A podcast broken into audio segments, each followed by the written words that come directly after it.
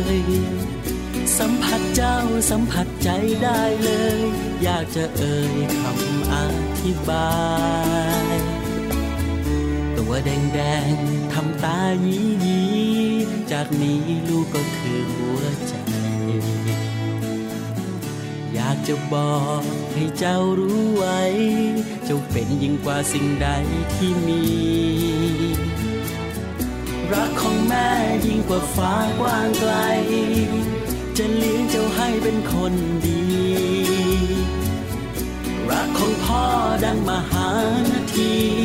จากนี้จะเฝ้าดูแล แค่แรกพบพบเจ้านั้นก็บอกใจได้ว่า ความรักล้นมาแค่แรกเจอ เป็นแรกรักรักที่เพิ่งจะเข้าใจนะเออ ว่ามันวิเศษแค่ไหน เมื่อมีลูก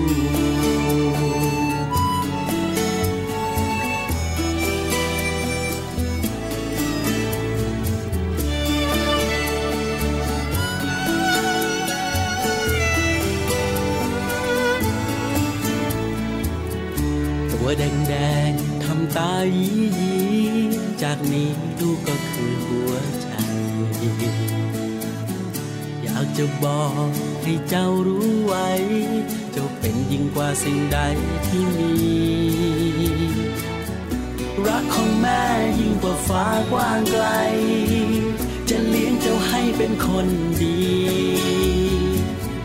รักของ พ่อดังมหานาที จากนี้จะเฝ้าดูแล แค่แรกพบพบเจ้านั้นก็บอกใจได้ว่า ความรักล้นมาแค่แรกเจอ เป็นแรกรักรักที่เพิ่งจะเข้าใจนะเออ ว่ามันวิเศษแค่ไหน เมื่อมีลูก you.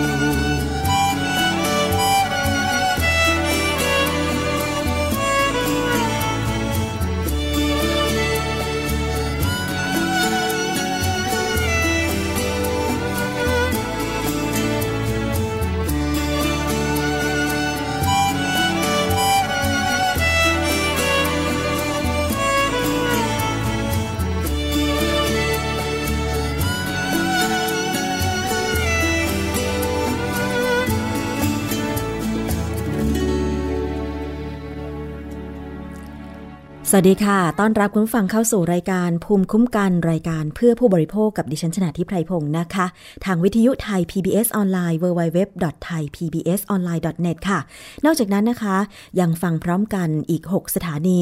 ที่เชื่อมโยงสัญญาณ สดๆ ไปพร้อมกันเลยทีเดียวค่ะ ไม่ว่าจะเป็นสถานีวิทยุชุมชนคนหนองย่าไซจังหวัดสุพรรณบุรี FM 107.5เมกะเฮิรตซ์สถานีวิทยุชุมชนคนเขาวงจังหวัดกาลสิน FM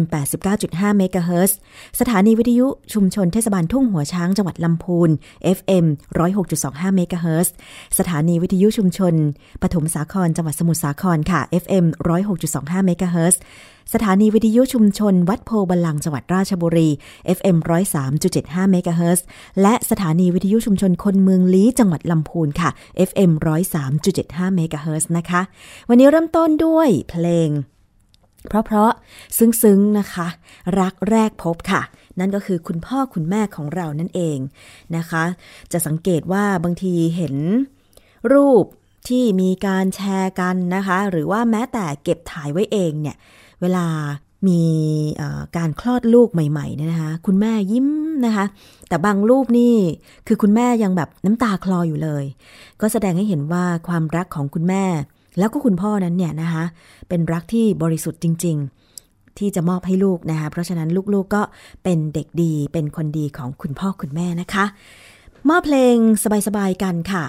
แล้วนอกจากนั้นก็ยังมีอีกหลายๆ เรื่องราวที่เราจะนำเสนอ พยายามที่จะสรรหามานะคะ คุณผู้ฟัง เพราะว่าอยากจะบอกข่าวดีๆ แต่บางทีเรื่องของผู้บริโภค ก็มักจะมีข่าวไม่ดีปนอยู่เสมอๆนะคะ เอาเป็นว่าถ้าเป็นข่าวไม่ดีแล้วล้วก็เราคงจะต้องค่อยๆ แก้ไขปัญหากันไปนะคะ อย่างวันนี้ค่ะคุณผู้ฟังรายงานเหตุการณ์กันนิดนึงก็แล้วกันนะคะสำหรับเช้าวันจันทร์ที่ 30 พฤษภาคม 2559 เป็นข่าวไม่ค่อยดีของรถโดยสารสาธารณะหลาย ๆ ประเภทค่ะ มาดูอุบัติเหตุแรกที่เกิดขึ้นกันก่อนนะคะ เป็นอุบัติเหตุรถทัวร์รถตู้และรถกระบะชนกันที่ทางหลวงหมายเลข 304 ขาขึ้นจังหวัดนครราชสีมาค่ะ เกิดอุบัติเหตุขึ้นเมื่อเกือบ 2 นาฬิกา บริเวณโค้งหน้าสารโทน ตำบลบุพรามอำเภอนาดีจังหวัดปราจีนบุรีนะคะทำให้มีผู้บาดเจ็บหลายคน โดยรถทัวร์เนี่ยเป็นของบริษัทสีมงคลขนส่งจำกัด และมีรายงานว่ามีผู้เสียชีวิตหนึ่งคนบาดเจ็บ 30 คนค่ะ โดยทั้งหมดถูกส่ง รักษาอาการที่โรงพยาบาลนาดี โรงพยาบาลวังน้ำเขียวนะคะ อันนี้เป็นอุบัติเหตุที่เกิดขึ้นกับรถทัวร์นะคะ ซึ่งตรงนี้ค่ะ มีภาพที่หลายคนอาจจะได้ดูกันผ่านโซเชียลมีเดีย มันหวาดเสียวมากเลยค่ะคุณผู้ฟัง คือผู้โดยสารของรถทัวร์คันที่เกิดเหตุเนี่ยนะคะ ท่านที่เสียชีวิตเนี่ย เรียกได้ว่ามันเป็นภาพที่ไม่ค่อยน่าดู ดิฉันเองก็ต้องขอแสดงความเสียใจกับญาติของผู้เสียชีวิตด้วย แล้วก็ขอให้กำลังใจผู้ได้รับบาดเจ็บ แต่ทั้งนี้ทั้งนั้นนะคะคุณผู้ฟัง เรื่องของสิทธิการรักษา รักษาได้ทุกโรงพยาบาลโดยไม่ต้องสำรองจ่าย ภายใน 72 ชั่วโมง เมื่อการปลอดภัยแล้วก็สามารถที่จะส่งต่อ ไปรักษาตามโรงพยาบาลที่เราใช้สิทธิ์ในการรักษาพยาบาลได้นะคะ อันนี้ขอให้สบายใจได้สำหรับผู้ที่อาจจะกังวลนะคะว่าคนประสบอุบัติเหตุเนี่ยจะได้รับการรักษาทันท่วงทีแล้วก็ สิทธิการรักษาพยาบาลเป็นอย่างไร อันนี้เป็นสิทธิเบื้องต้นของผู้ที่ประสบเหตุเลยนะคะ คือรถทัวร์ที่เกิดเหตุก็อย่างที่บอกไปว่าเป็นของบริษัทสีมงคลขนส่งจำกัดเนี่ยรับส่งผู้โดยสารสายอุบลราชธานีถึงพัทยาค่ะ ปรากฏว่าจากการสอบสวนเบื้องต้น พบว่าเบรกแตกช่วงทางโค้ง ถนนนะคะผ่านบนภูเขา ระหว่างอุทยานแห่งชาติเขาใหญ่กับอุทยานแห่งชาติทับลานมรดกโลก ถนนสาย 304 นครราชสีมานาดีนะคะ สภาพรถก็พังยับเยิน อันนี้เป็นเหตุหนึ่งที่เกิดขึ้นในช่วงเเขาเรียกว่าตีสองเนี่ยกำลังผู้โดยสารกำลังหลับเลยทีเดียวนะคะ ไม่อยากให้เกิดแบบนี้เลยจริง ๆ แต่ว่ามันหลีกเลี่ยงไม่ได้สำหรับอุบัติเหตุ เพราะฉะนั้นเนี่ยเดี๋ยวรอดู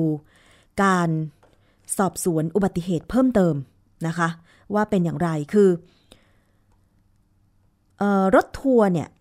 จากที่มีภาพปรากฏในข่าวเนี่ยนะคะ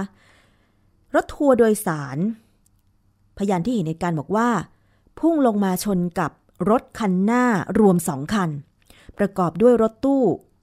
รับเหมา ยี่ห้อนิสสันนะคะ หมายเลขทะเบียน 36ขีด0056 ขอนแก่น และรถกระบะยี่ห้ออีซูซุแล้วก็ทางเจ้าหน้าที่ตำรวจก็ได้เร่งไปจุดเกิดเหตุและให้ความช่วยเหลือนะคะ แต่ว่าพยานที่อยู่ในเหตุการณ์ก็บอกว่าที่เกิดเหตุเนี่ยเป็นถนนทางแคบช่องออสองช่องจราจร แล้วก็รถวิ่งสวนเลน ช่วงทางโค้งเกือบหักศอก ทางลงจากภูเขามีความลาดชัน 45 องศา ตรงข้ามหน้าศาลเจ้าพ่อโทนค่ะ ซึ่งรถทัวร์คันที่เกิดอุบัติเหตุนั้นเป็นรถโดยสารปรับอากาศสองชั้น ตกถนนเกือบลงเหวด้านล่างทีเดียวนะคะ โดยหัวรถอยู่ปากเหว ท้ายรถครึ่งคันตกลงไป ด้านล่างปะทะติดกับต้นไม้ข้างทาง ที่ตัวรถชั้นบนเนี่ยก็มีผู้เสียชีวิตชายติดอยู่นะคะ ก็แสดงความเสียใจด้วยจริง ๆ เป็นอุบัติเหตุอีกครั้งหนึ่งสำหรับรถทัวร์โดยสารสองชั้น แล้วก็ผู้ที่โดยสารมากับรถทัวร์คันดังกล่าว ได้รับบาดเจ็บ คุณขวัญมงคลเคยพุทธาค่ะ วัย 19 ปี บ้านอยู่นครราชสีมาบอกว่า เดินทางขึ้นรถคันนี้ที่สถานีบขสนครราชสีมาช่วงสี่ทุ่ม พร้อมกับแฟนสาวที่จะไปเที่ยวพัทยาชนบุรี โดยนั่งชั้นสองที่นั่งที่สามท้ายคนขับ ขณะเกิดเหตุรถเสียหลักนะคะวิ่งลงเขาด้วยความเร็วได้ยินเสียงชนรถคันหน้าสองครั้ง จากนั้นก็เสียหลักชนเสาไฟฟ้าข้างทางและ ตนเองนั้นกระเด็นออกมานอกรถได้รับบาดเจ็บ ส่วนแฟนสาวที่มาด้วยก็บาดเจ็บหายปาระหักเช่นกัน อีกรายหนึ่งนะคะที่เป็นผู้โดยสาร ก็คือพลทหารทวีศักดิ์นาคมณีพลทหารสังกัดค่ายนวมินราชินี จังหวัดชนบุรีค่ะบอกว่า ก็เดินทางมาจากนครราชสีมาประมาณสี่ทุ่มเหมือนกัน นะคะ หลังจากที่เดินทางกลับบ้านไปพักผ่อนเสาร์อาทิตย์ โดยนั่งที่ชั้นที่สองมีผู้โดยสารเต็มคันกว่า 30 คนค่ะ มาถึงจุดเกิดเหตุก็ ปรากฏรถพุ่งลงจากภูเขาอย่างรวดเร็วมาก พุ่งชนคันหน้า โดยที่พลทหารทวีศักดิ์บอกว่า ได้รับแรงกระแทก บาดเจ็บเป็นบาดแผลที่ขาด้วยนะคะ อันนี้เป็นคำให้การเบื้องต้นของผู้ที่ โดยสารมากับรถทัวร์ ที่เกิดอุบัติเหตุ รถทัวร์ปรับอากาศบริษัทสีมงคลขนส่งจำกัด ตอนนี้ก็ถ้า ญาติผู้บาดเจ็บหรือเสียชีวิตก็คงจะติดต่อ ได้ที่โรงพยาบาลนาดีแล้วก็โรงพยาบาลวังน้ำเขียวนะคะ เอาละค่ะคุณผู้ฟังตอนนี้อีกเรื่องหนึ่งนะคะ เราไปดูกันที่ เรื่องของรถไฟฟ้าใต้ดินกันบ้าง เมื่อวันศุกร์ที่ผ่านมานะคะ ทางคณะกรรมการองค์การอิสระเพื่อการคุ้มครองผู้บริโภคภาคประชาชน หรือคออบชเนี่ยได้ถแถลงข่าว สถานการณ์ของผู้บริโภคกรณีที่มีผู้บริโภคร้องเรียน เกี่ยวกับการเปลี่ยนบัตรโดยสารของรถไฟฟ้าใต้ดินแล้วถูกเก็บ ค่าธรรมเนียม โดยเครือข่ายผู้บริโภคนั้นก็มีการร้องเรียนค่ะ แล้วก็เสนอข้อเสนอต่างๆ ให้กับบริษัททางด่วนและรถไฟฟ้ากรุงเทพจำกัดมหาชนหรือ BEM ออกประกาศเชิญชวนผู้โดยสารที่ใช้บริการ รถไฟฟ้าใต้ดิน MRT ให้นำบัตรโดยสารชนิดเติมเงินรูปแบบเก่าทุกประเภท มาเปลี่ยนเป็นบัตรโดยสารรูปแบบใหม่ โดยมอบสิทธิพิเศษก็คือฟรีค่าธรรมเนียมการออกบัตร พร้อมโอนค่ามัดจำบัตรและมูลค่าเดินทางให้ทันที ตั้งแต่เดือนมกราคมถึง 30 มิถุนายน 2559 ที่ห้องออกบัตรโดยสารทุกสถานีสำหรับผู้โดยสารที่ถือบัตรโดยสารชนิดเติมเงิน รูปแบบเก่าทุกประเภท ที่จะใช้เดินทาง ถึงวันที่ 31 ตุลาคม 2559 นี้เท่านั้น นี่คือคำประกาศเชิญชวนของรถไฟฟ้าใต้ดิน MRT ที่โฆษณารณรงค์ให้ ผู้ที่ถือบัตรโดยสาร ชนิดเติมเงินนำบัตรเก่าไปเปลี่ยนบัตรใหม่ แล้วก็บอกว่า จะไม่คิดค่าบัตรใหม่ แล้วก็จะโอนค่ามัดจำบัตร เป็นมูลค่าเดินทางให้ทันที ปรากฏมีผู้บริโภคร้องเรียนค่ะ ไปที่มูลนิธิเพื่อผู้บริโภคว่า หลังจากมีการออกประชาสัมพันธ์ดังกล่าวเนี่ยได้ไปขอเปลี่ยนบัตรตามที่เห็นโฆษณาในสถานีรถไฟฟ้า ฟรีค่าธรรมเนียมออกบัตรใหม่ พร้อมโอนค่ามาจำและมูลค่าเงินในบัตรเก่าไปยังบัตรใหม่ให้ด้วย แต่ปรากฏมีพนักงานสถานีที่สวนจตุจักรบอกว่าบัตรเก่าของผู้บริโภคท่านนี้เนี่ยชำรุด เพราะฉะนั้นต้องจ่ายค่ามาจำบัตรใหม่ 50 บาท เท่ากับจะต้องเสียเงิน 100 บาท คือ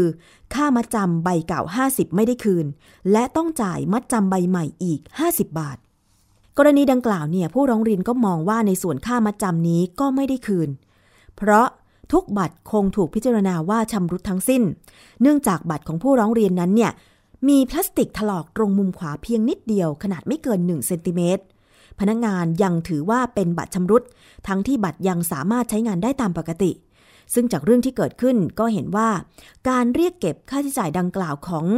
รถไฟฟ้าใต้ดิน MRT เนี่ยไม่เป็นธรรม จึงไม่ได้เปลี่ยนบัตร แล้วก็ไปร้องเรียนที่มูลนิธิเพื่อผู้บริโภค เรื่องนี้ก็ถือว่าส่งผลกระทบกับผู้ใช้บริการรถไฟฟ้าใต้ดิน MRT จำนวนมากเหมือนกัน ลองคิดดูนะคะว่าถ้ามีกรณีอย่างผู้บริโภคที่ร้องเรียนจำนวนมาก ถึงแม้ว่าจะต้องจ่ายเป็นเงินแค่ เงินมัดจำใบละ 50 บาท แต่ถ้ามีจำนวนหลายสิบหรือว่าหลายร้อยคน ก็ถือว่าเป็นจำนวนเงินมหาศาลอยู่ และก็มองเห็นว่าอาจจะเกิดความเสียหายกับผู้บริโภคนับร้อยล้านบาท เนื่องจากว่าปัจจุบันเนี่ยมีผู้ใช้บริการรถไฟฟ้า MRT ในแต่ละเดือน เฉลี่ยไม่น้อยกว่า 7 ล้านคนนะคะ ดังนั้นค่ะคุณผู้ฟัง ทางเครือข่ายผู้บริโภคภาคประชาชนเนี่ยจึงมีข้อเสนอแล้วก็เป็นมาตรการเพื่อคุ้มครองผู้บริโภค ทั้งต่อรถไฟฟ้าขนส่งมวลชนแห่งประเทศไทย หรือรอฟม คณะกรรมการคุ้มครองผู้บริโภค แล้วก็ทางบริษัททางด่วนและรถไฟฟ้ากรุงเทพจำกัดมหาชนหรือ BEM ด้วย ซึ่งเรื่องนี้มีเสียงการถแถลงข่าวนะคะไปฟังคุณสารีอ๋องสมหวังค่ะ ประเด็นสำคัญก็คือว่าขณะนี้บริษัทก็ดีหน่วยงานก็ดีเนี่ยให้ความสนใจเรื่องอภาระของผู้บริโภคเนี่ยน้อยมาก ซึ่งกรณีนี้คงไม่ใช่กรณีแรกนะคะ ถ้าเราติดตามก่อนหน้านี้เนี่ยก็จะเห็นเรื่อง การเปลี่ยนชิปของธนาคารนะคะการเปลี่ยนชิปของธนาคารที่ก็เอ่อเอ่ออาจจะผลักภาระไปให้กับผู้บริโภคเหมือนกันนะคะแล้วก็ก่อนหน้านี้เนี่ยก็เช่นเดียวกันนะคะรถไฟฟ้า BTS ที่เมื่อมีระบบเมื่อมีส่วนต่อขยายนะคะจากเอ่อเรียกว่าไปถึงปุณณวิถีเนี่ยก็มีการ ให้ผู้บริโภคไปเปลี่ยนบัตรเหมือนกันจากเดิม ซึ่งเป็นบัตร Smart Pass แล้วก็เป็นบัตร Rapid Pass เนี่ยนะฮะแต่ว่าจากการที่เราได้พูดคุยกับบริษัทเนี่ยอตอนหลังเนี่ยก็บริษัทก็ยังให้ Smart Pass เนี่ยใช้งานได้เหมือนเดิมจนกว่าบัตรจะหมดอายุ ซึ่งเราคิดว่าอันนั้นก็ได้มีการดำเนินการไปแต่ขณะที่ MRT เนี่ยเราก็พยายามติดต่อบริษัทนะคะ แต่ก็ยังขณะนี้ยังเรียกว่ายังไม่ได้ให้คำตอบ เพราะฉะนั้นก็คิดว่า เรื่องนี้ก็เป็นเรื่องที่ผู้บริโภคควรจะต้องอระวังแล้วก็จะใช้ข้อกฎหมายเข้าไปเกี่ยวข้องยังไง ซึ่งจริงๆก็มีประเด็นสำคัญที่เราคิดว่านโยบายของอบริษัทหรือหน่วยรัฐหน่วยงานรัฐที่กำกับดูแลเนี่ยไม่ควรที่จะให้เกิดภาระกับผู้บริโภคเมื่อเปลี่ยนแปลงระบบนะคะ ซึ่งกรณีนี้จริง ๆ มันก็เหมือนกับถ้าใครไปพักโรงแรมเนี่ย มันเหมือนกับเวลาคุณไปนอนโรงแรม แล้วคุณก็มีคีย์การ์ดเนาะมันใช้ระบบเดียวกัน เพราะฉะนั้นเวลาคุณกลับบ้านเนี่ยคีย์การ์ดคุณเอาไปคืน คนใหม่ก็สามารถเอาคีย์การ์ดไป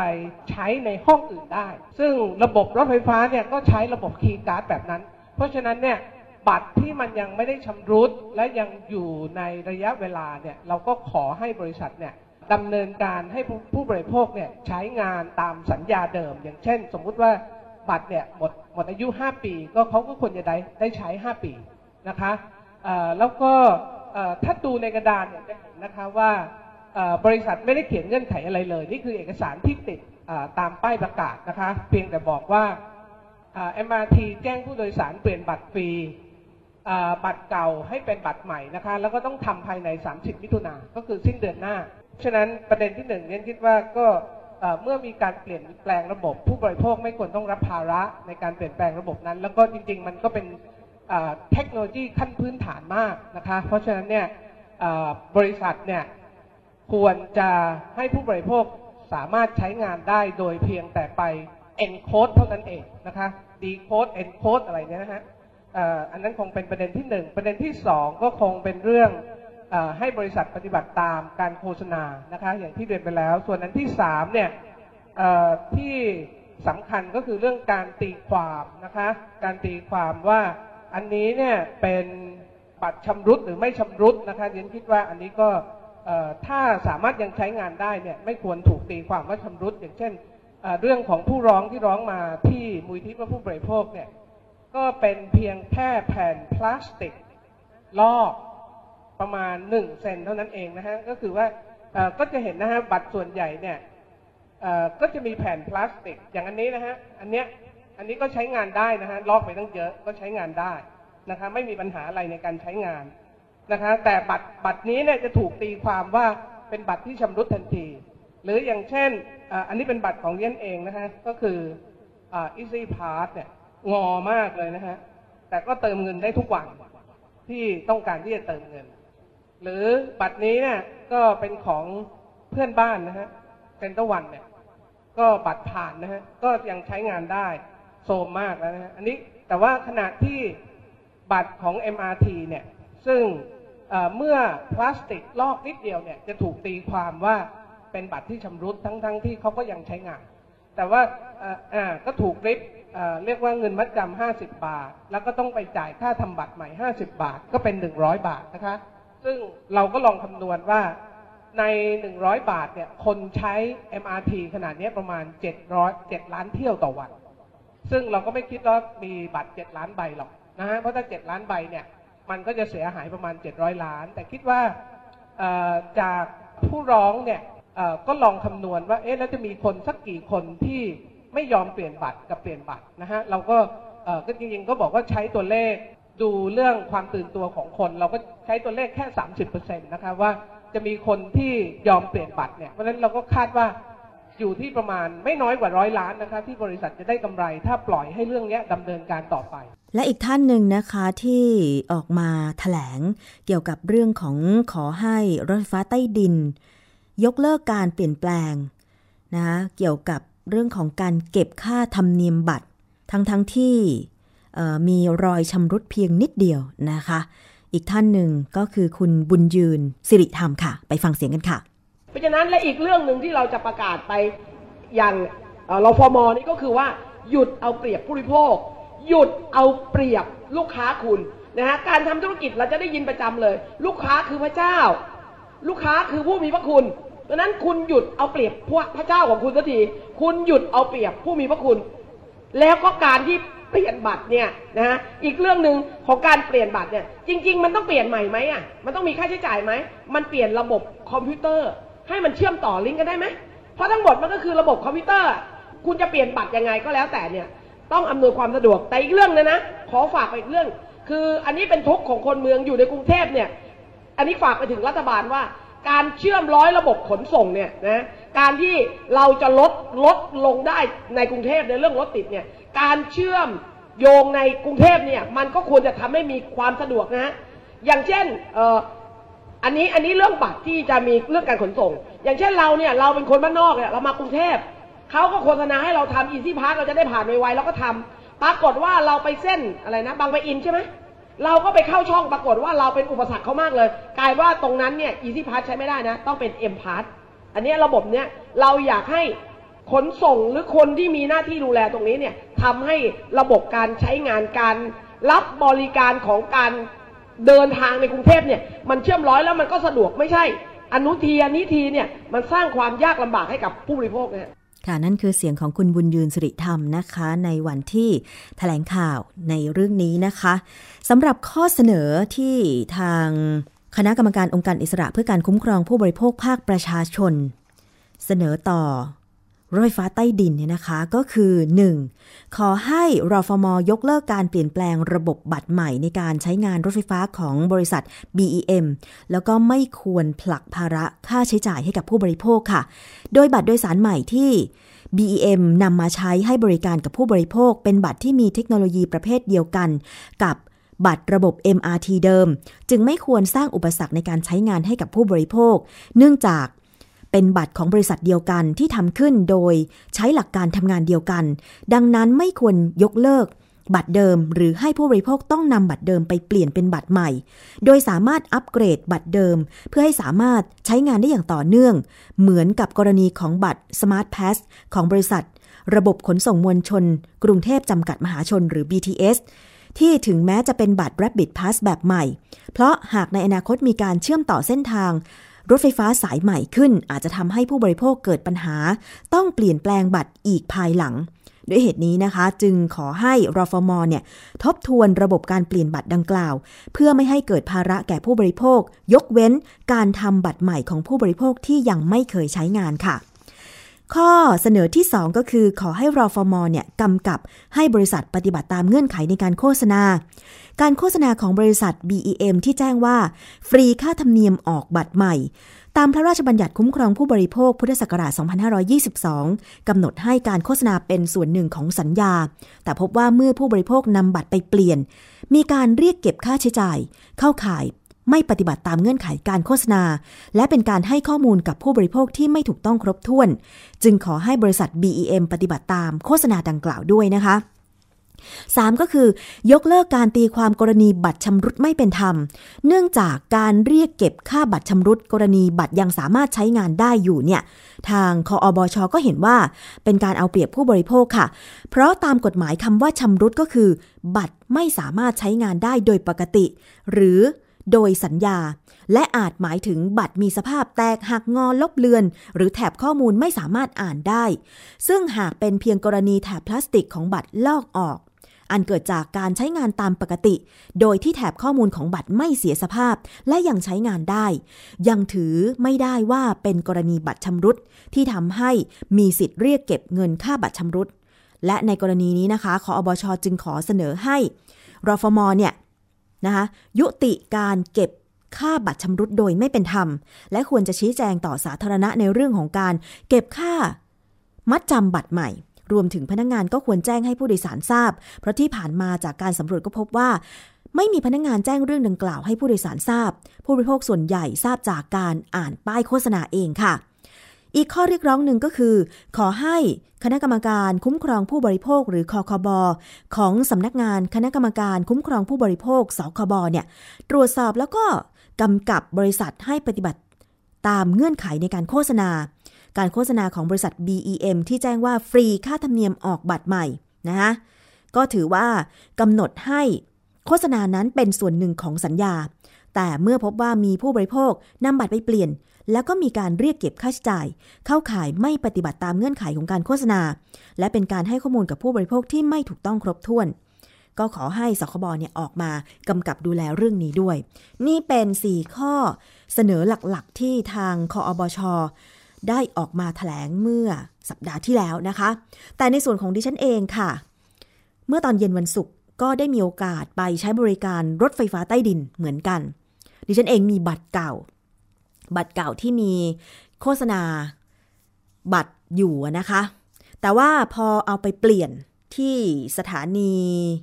รถไฟฟ้าใต้ดินจตุจักร ดิฉันเปลี่ยนได้โดยที่ไม่เสียค่าธรรมเนียม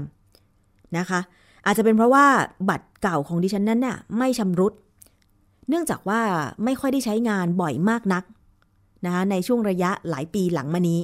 ราะว่าสถานีรถไฟฟ้าใต้ดินไม่ได้ผ่านไทย PBS นะก็เลยไม่ค่อยได้ใช้บริการรถไฟฟ้าใต้ดินบ่อยนัก ยกเว้นว่า จะไปกลางเมือง แล้วก็หลีกเลี่ยงรถติดอะไรประมาณนี้นะคะ แต่ทั้งนี้ทั้งนั้นค่ะ ดิฉันก็เชื่อแน่ว่า ยังมีผู้ใช้บริการรถไฟฟ้าใต้ดินที่ถือบัตรแบบเติมเงินอีกหลายคน ที่เวลาใช้บัตรบ่อยๆ ดึงเข้าดึงออกจากกระเป๋าบ้างหรืออะไรบ้างเนี่ยนะคะ บัตรอาจจะชำรุด แต่ดิฉันก็เห็นด้วยกับที่คออบชออกมาแถลงว่า ถ้าบัตรชำรุดเนี่ยหมายถึงมันใช้งานไม่ได้ ใช้แตะเข้าออกประตูของรถไฟฟ้าไม่ได้เลย โอเค อันนี้มันชำรุดจริง ก็น่าจะมีความชอบธรรมในการที่จะเรียกเก็บค่าบัตรชำรุดในการที่จะออกบัตรใหม่นะแต่สำหรับผู้บริโภคที่บอกว่าถลอกแค่เซนเดียว แต่ว่าก็ยังเติมเงินได้ปกติ ใช้แตะเข้าออกรถไฟฟ้าได้ตามปกติ อันนี้ก็ไม่น่าจะใช่บัตรชำรุด เพราะฉะนั้นก็จึงไม่ชอบทำมากนัก ที่จะเก็บค่า มัดจำหรือว่าค่าบัตรชำรุดนะคะ คุณผู้ฟัง อันนี้ก็เดี๋ยวดูท่าทีของรถไฟฟ้าใต้ดินกันต่อไปสำหรับใครที่ยังเป็นบัตรรุ่นเก่าอยู่ แล้วต้องใช้อยู่บ่อยๆ ก็ ก็เห็นบอกว่าต้องไปเปลี่ยนใช่ไหมคะ ก่อน 31 ตุลาคม 2559 แล้วก็จะได้รับการโอนค่าเดินทางจากบัตรเก่าออโอนค่ามัดจำบัตรเก่าให้เป็นค่าเดินทางบัตรใหม่ แต่อย่างที่คออบชบอกค่ะ ขอให้ยกเลิกไม่เก็บค่าธรรมเนียมอะไรต่างๆนะคะ เพราะว่าเป็นหน้าที่ของผู้ให้บริการอยู่แล้ว ที่จะออกบัตรให้ผู้โดยสาร แบบที่ไม่ต้องเสียค่ามัดจำบัตร แล้วก็ค่าธรรมเนียมค่ะ เอาละช่วงนี้ มีเพลงฟังเพราะๆกันนะคะ แล้วเดี๋ยวช่วงหน้ามีนานาสาระกลับมาติดตามรับฟังในช่วงหน้าค่ะ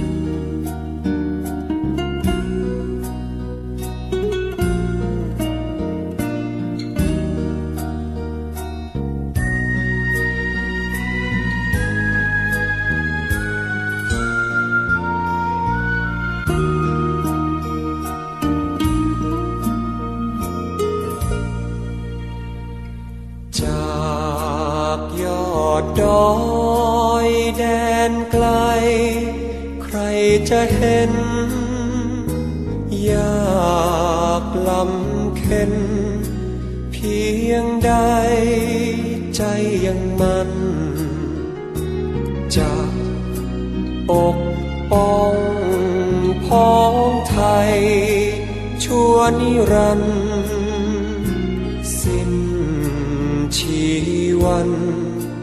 ก็ยังห่วงห่วงแผ่นดิน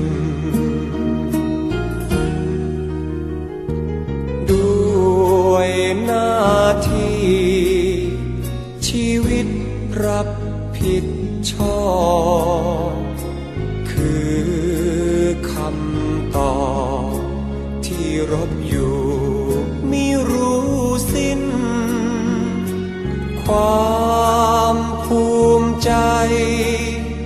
ลึกล้ำดังอาจิน รักแผ่นดิน รักเกียรติศักดิ์นักรบไทย คิดถึงยอดหฤทัยใจจะขาด ไม่อาจตัดใจทิ้งไปได้ ด้วยหน้าที่ศรัทธาสาใจกาย คงความหมา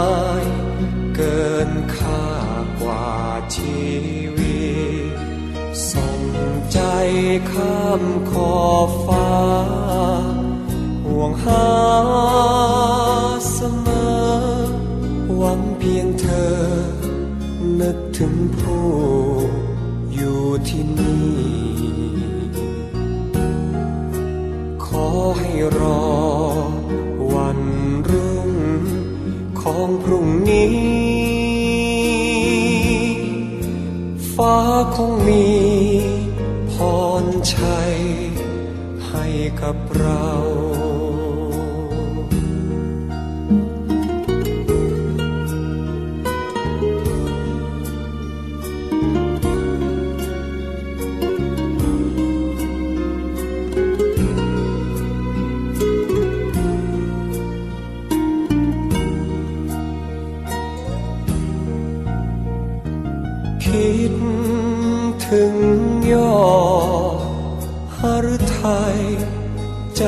จะขาด แต่ไม่อาจตัด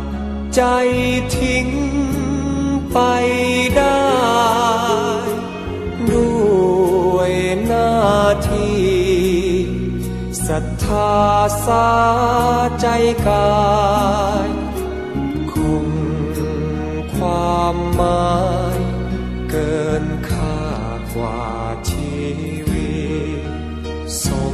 ใจ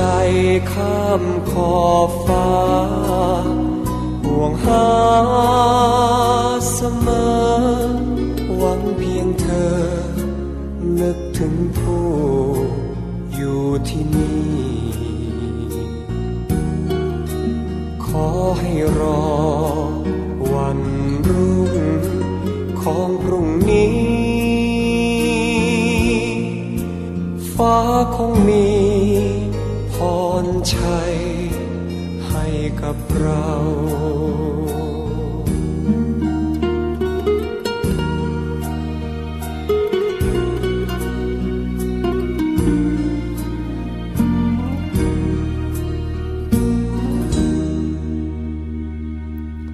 ค่ะฟังเพลงเพราะๆนะคะ ชื่อว่าจากยอดดอย เสียงร้องของคุณก๊อตจักรพันธ์อาบคอนบุรีนะคะ ก็เป็นอีกหนึ่งเพลงค่ะ ส่งกำลังใจให้สำหรับทหารก็แล้วกันนะคะสำหรับผู้ที่มีหน้าที่ในการที่จะปกป้องประเทศของเรานะคะ คุณผู้ฟัง เอาล่ะช่วงนี้มีเรื่องรถโดยสารกันสักนิดหนึ่งค่ะรถโดยสารรถร่วมขอสอมก ขอปรับขึ้นค่าโดยสารอีก 2 บาท จากราคาพลังงานที่ปรับตัวเพิ่มขึ้น แล้วก็ผู้ประกอบการบอกว่าประสบภาวะขาดทุนนะคะ คุณพัทรวดีกล่อมจรูนนายกสมาคม ผู้ประกอบการรถโดยสารประจำทางบอกว่า ก่อนหน้านี้เมื่อต้นปี 2558 เนี่ย ได้เคยเรียกร้องให้กระทรวงคมนาคม ปรับขึ้นค่าโดยสารรถเมย์ ปรับราคาขึ้น 3 บาท เนื่องจากราคาพลังงานและราคาอะไหล่ปรับเพิ่มขึ้น แต่กระทรวงคมนาคมก็ระบุว่า จะปรับขึ้นราคาเป็น 2 ระยะค่ะ โดยระยะแรกจะปรับขึ้นให้ 1 บาท ซึ่งก็ได้ปรับไปแล้ว แต่ว่ารอบที่ 2 ยังไม่มีการปรับราคาให้ เนื่องจากกระทรวงคมนาคมระบุว่าจะต้องรอ ผลการศึกษาการปรับราคาก่อน จึงต้องการให้ปรับราคาขึ้นอีก 2 บาท เพราะว่าปัจจุบันเนี่ยเก็บค่าโดยสารอยู่ที่ 9 บาทตลอดสายนะคะ อย่างไรก็ตามค่ะ ในเดือนหน้านี้เนี่ยก็จะหารือร่วมกับกระทรวงคมนาคม และกรมการขนส่งทางบก เพื่อปรับโครงสร้างการให้บริการและค่าโดยสาร แล้วก็ยอมรับว่าผู้ประกอบการรถร่วมบริการขอสอมกบางรายจำเป็นต้องหยุดเดินรถลงกว่าครึ่ง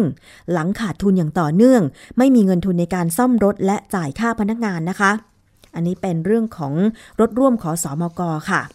แต่ว่าในต่างจังหวัดคุณผู้ฟังที่ขอนแก่นกลับมีผู้ให้บริการ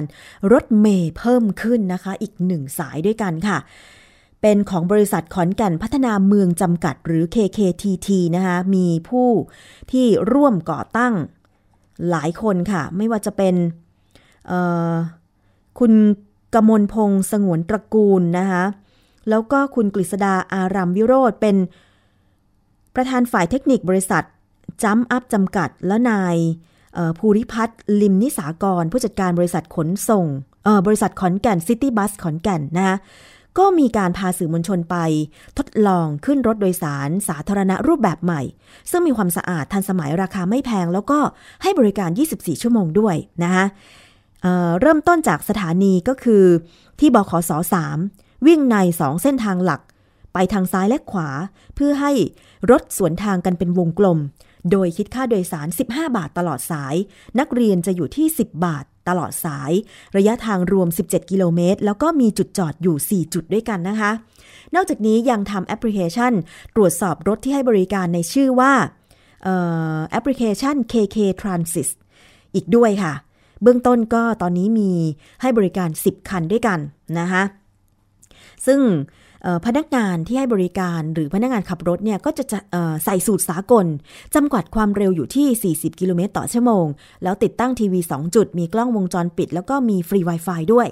ระบบการจ่ายค่าบริการมีทั้งแบบหยอดเหรียญแล้วก็ระบบบัตรเติมเงิน หรือขอนแก่นการ์ดนะคะเช่นเดียวกับการให้บริการของ BTS แล้วก็ MRT น่าสนใจมากทีเดียวเห็นบอกว่า เปิดบริการมาได้ 3 เดือน ได้รับความสนใจจาก ผู้โดยสารเป็นอย่างมากนะคะไปใช้บริการกันไม่น่าเชื่อนะตอนนี้ขอนแก่นมีรถเมย์ให้บริการตลอด 24 ชั่วโมงแล้วอะก็เดี๋ยวใครไปขอนแก่นลองไปแวะใช้บริการดูนะคะเอาละช่วงนี้นานาสาระค่ะคุณผู้ฟังสืบเนื่องจากว่าวันนี้เป็นวันจันทร์ วันเริ่มต้นทำงานก็อาจจะมีความวุ่นวายต่างๆ เกิดขึ้นไม่ว่าจะเป็นเรื่องของต้องเร่งรีบไปที่ทำงานบ้างอะไรบ้าง เพราะฉะนั้นเนี่ยเราจะมีวิธีจัดการความวุ่นวายในเช้าวันทำงานอย่างไรไปฟังนานาสาระค่ะ หน้าหน้าสาระ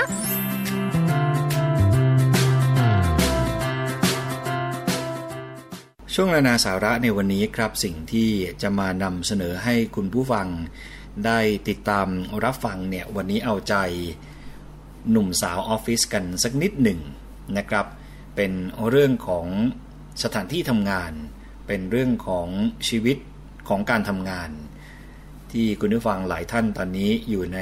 ช่วงวัยนี้เนี่ยนะครับ ก็จะต้องเจอกับปัญหาต่างๆ มากมาย ทั้งเรื่องของงานทั้งเรื่องของคน สารพัดปัญหาเหล่านี้เนี่ยตามมาด้วยความเครียด ตามมาด้วยโรคภัยไข้เจ็บต่างๆ ที่จะตามมานะครับ วันนี้นานาสาระก็เลยจะรวบรวม สิ่งที่คุณผู้ฟังสามารถทำได้ เพื่อลดความเครียด เพื่อจัดสรรเวลา พื่อการทำงานอย่างมีประสิทธิภาพมาฝากกันนะครับ เรื่องแรกเลยที่จะมานำเสนอเนี่ยเชื่อว่าหลายๆ คนคงมีโอกาส จะต้องเจอนะครับคือความวุ่นวายในเช้าวันทำงานสำหรับครอบครัวส่วนใหญ่เนี่ยโดยเฉพาะครอบครัวที่ทั้งพ่อและก็แม่จะต้องออกไปทำงานนอกบ้านนะครับ ช่วงเวลาในตอนเช้านี่อาจเป็นช่วงเวลาที่เครียดมากที่สุดของวัน เพราะว่าต้อง เตรียมนู่นเตรียมนี่ เดี๋ยวจะต้องไปทำงานทำยังไงไม่ให้สาย อีกทางหนึ่งก็ต้องไปส่งลูกเข้าโรงเรียน ซึ่งโรงเรียนลูกกับที่ทำงานอาจจะไกลกัน การเดินทางในกรุงเทพก็รู้อยู่นะครับว่าระยะทางไม่กี่กิโลเนี่ยใช้เวลาเดินทางหลักชั่วโมง เพราะฉะนั้นความเครียดก็เลยมาจัดการร่างกายของเรานะครับ คือเมื่อเรารู้สึกขาดการวางแผนรู้สึกว่า ไม่รู้ว่าจะเอายังไงดีเนี่ยความเครียดก็จะมารุมทำให้เราเนี่ยรู้สึกไม่สบายเนื้อไม่สบายตัวไม่สบายใจ แล้วก็ตามมาด้วยปัญหาสุขภาพนะครับคุณผู้ฟัง วิธีการในการลดความเครียดในตอนเช้าของวันทำงานเนี่ยทำได้นะครับ ลองดูวันนี้นานาสาระมาแนะนำกันให้คุณผู้ฟังได้ทราบนะครับ ข้อแรกเลยก็คือจัดการให้ทุกคนได้นอนหลับพักผ่อนอย่างเพียงพอ กำหนดเวลาเข้านอนที่แน่นอนให้กับเด็กๆ และเริ่มพาเด็กเข้านอนก่อนเวลาปิดไฟจริงเนี่ยประมาณครึ่งชั่วโมงถึง 1 ชั่วโมงนะครับ กระตุ้นให้ทุกๆคนกระฉับกระเฉง จัดการให้เด็กๆเเข้าห้องน้ำตามเวลาให้เป็นปกติประจำทุกวัน ต้องกำจัดสิ่งล่อใจนะครับคือพยายามอย่าปล่อยให้เด็กนั่งดูทีวีจนง่วงก่อน แล้วถึงเข้านอน จากนั้นหาเวลาให้ตัวเองสัก 10 นาทีเพื่อดื่มกาแฟหรือว่านั่งสมาธิ ก่อนลูกๆเนี่ยจะตื่นนะครับ ถ้ายังรู้สึกว่าต้องรีบทำอะไรเหมือนเดิม ก็อาจจะต้องปรับเวลาตื่นให้เร็วขึ้นสัก 15 นาที ตรงนี้ต้องอย่าพยายามจัดการเองหมดทุกเรื่องนะครับ เพื่อให้สมาชิกทุกคนพร้อมออกจากบ้าน ควรปล่อยให้เด็กๆเนี่ยดูแลตัวเองบ้าง อย่างเช่น ให้จัดการเตรียมเสื้อผ้าของตัวเอง เตรียมอาหารกลางวันเอง และจัดการกระเป๋านักเรียนตั้งแต่ตอนกลางคืน ก่อนตื่นไปโรงเรียนในเช้าวันรุ่งขึ้น เด็กจะร่วมมือกับ เราดีขึ้นนะครับ ถ้าเขาได้รับหน้าที่ให้จัดการกับกิจกรรมบางอย่างเนี่ยด้วยตัวเอง นี่คือเรื่องของความวุ่นวายในตอนเช้า ซึ่งเราสามารถจัดการได้นะครับสิ่งต่อมาเป็นเคล็ดลับในการกำจัดความเครียดด้วยการเติมพลังให้ชีวิต นะครับ คนที่หมดแรงไม่อยากทำงานหรือว่าเครียดติดต่อกัน หลายสัปดาห์ หลายวัน หลายเดือนเนี่ยนะครับ ก็จะต้องเจอกับปัญหาต่างๆมากมาย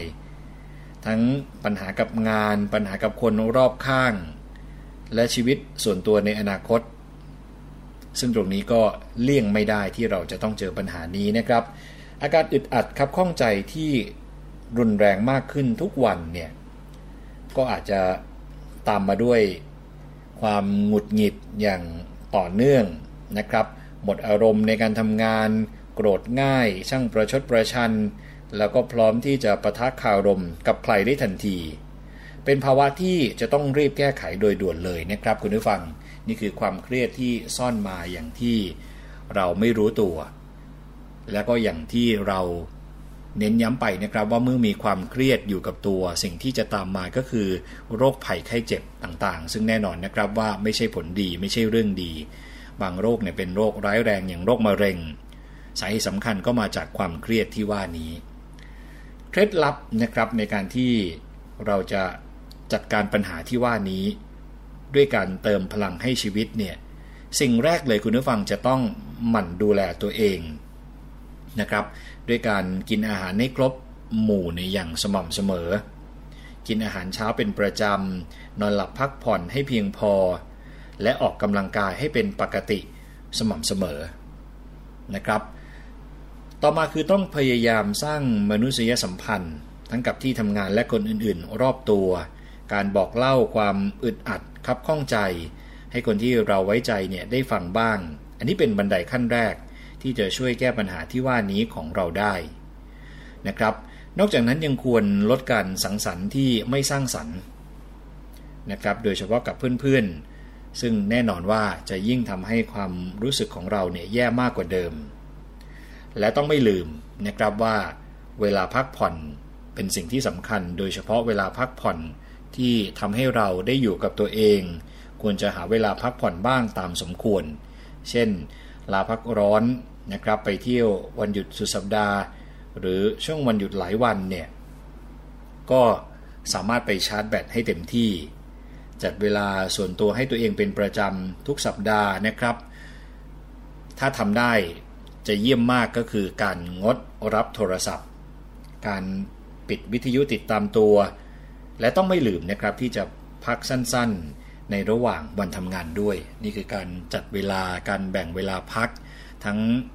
พักร้อนนะครับเป็นการพักยาวๆ หรือในช่วงของการทำงานก็ต้องมีเวลาพักของตัวเอง ไม่ใช่ว่าสมองไปจดจ่ออยู่แต่กับเรื่องงานอย่างเดียว การวางกรอบตามความเหมาะสม อันนี้ก็เป็นสิ่งที่พึงทำนะครับ เมื่อจำเป็นให้รู้จักปฏิเสธนะครับอย่างถ้อยทีถ้อยอาศัย แต่ชัดเจน คือบางเรื่องเนี่ยเราปฏิเสธได้ก็ปฏิเสธ นะครับ แต่การปฏิเสธก็ต้องให้เหตุผล ให้ความจำเป็นว่าทำไมเราถึงไม่สามารถทำได้ อย่างถ้อยทีถ้อยอาศัยนะครับ สิ่งต่อมาก็คือการเลือกที่จะต่อสู้อย่างฉลาด หมายถึงว่าไม่ต้องรีบแย้งนะครับ ถ้าคนอื่นไม่เห็นด้วยกับเราทำใจเย็นๆและเลือกโต้แย้งเฉพาะในเรื่องที่จำเป็นเท่านั้น ถ้าทำได้คือไม่เถียงเลยเนี่ยเป็นดีที่สุด แต่หลายคนทำไม่ค่อยได้ น้อยคนที่จะทำได้นะครับ หาทางปลดปล่อยให้ตัวเองครับ อาจจะด้วยการอ่านหนังสือหางานอดิเรกทำหรือการออกกำลังกายที่ทำให้รู้สึกผ่อนคลาย โดยไม่ต้องมาหมกมุ่นกับเรื่องที่เราทำงาน สุดท้ายเลยก็คือถ้าเป็นไปได้ก็อาจจะจำเป็นนะครับในการขอความช่วยเหลือจากคนอื่น มายถึงว่าถ้ายังเครียดแล้วหมดแรงเหมือนเดิมเนี่ยอาจจะลองปรึกษาคุณหมอนะครับ เพื่อคลายจากความเครียดที่ว่านี้ นี่คือเรื่องของการเติมพลังให้กับชีวิตนะครับ ต่อมาที่นานาสาระอยากจะแนะนำก็คือปัญหาครับ โดยเฉพาะปัญหากับเพื่อนร่วมงานแน่นอน ในการทำงานนั้นนอกจากเรื่องของงานที่มาสร้างความขุ่นข้องหมองใจแล้วเนี่ยเรื่องของคนเนี่ยสำคัญมากนะครับ พื่อนร่วมงานคนในออฟฟิศที่เราจะต้องคุยงานกัน จะต้องดีลงานกัน บางครั้งความเห็นไม่ตรงกันก็ตามมาด้วยความขัดแย้งหรือทะเลาะกัน ลองดูครับนานาสาระได้ไปรวบรวม 5 ขั้นตอนที่จะนำไปสู่มิตรภาพแบบสร้างสรรค์ในที่ทำงานนะครับ โดยวิธีการ ก้ปัญหาความขัดแย้งที่ดีที่สุดนี่นะครับก็คือการพูดอย่างเปิดเผยและตรงไปตรงมา คุณผู้ฟังควรพูดอย่างเปิดเผยนะครับกับคนที่เอาเราเนี่ยมีความขัดแย้งกันอยู่ แต่ก็ต้องไม่ลืมว่าบรรยากาศการพูดคุยคือสิ่งที่สำคัญที่สุดด้วย ลองมาดูข้อคิดที่นานาสาระนำมาฝากให้คุณผู้ฟัง ได้นำไปใช้นะครับเพื่อเป็นขั้นตอนสู่มิตรภาพแบบสร้างสรรค์ โดยเฉพาะกับเพื่อนร่วมงาน ข้อแรกเลยก็คือหาโอกาสคุยเป็นการส่วนตัว คือพยายาม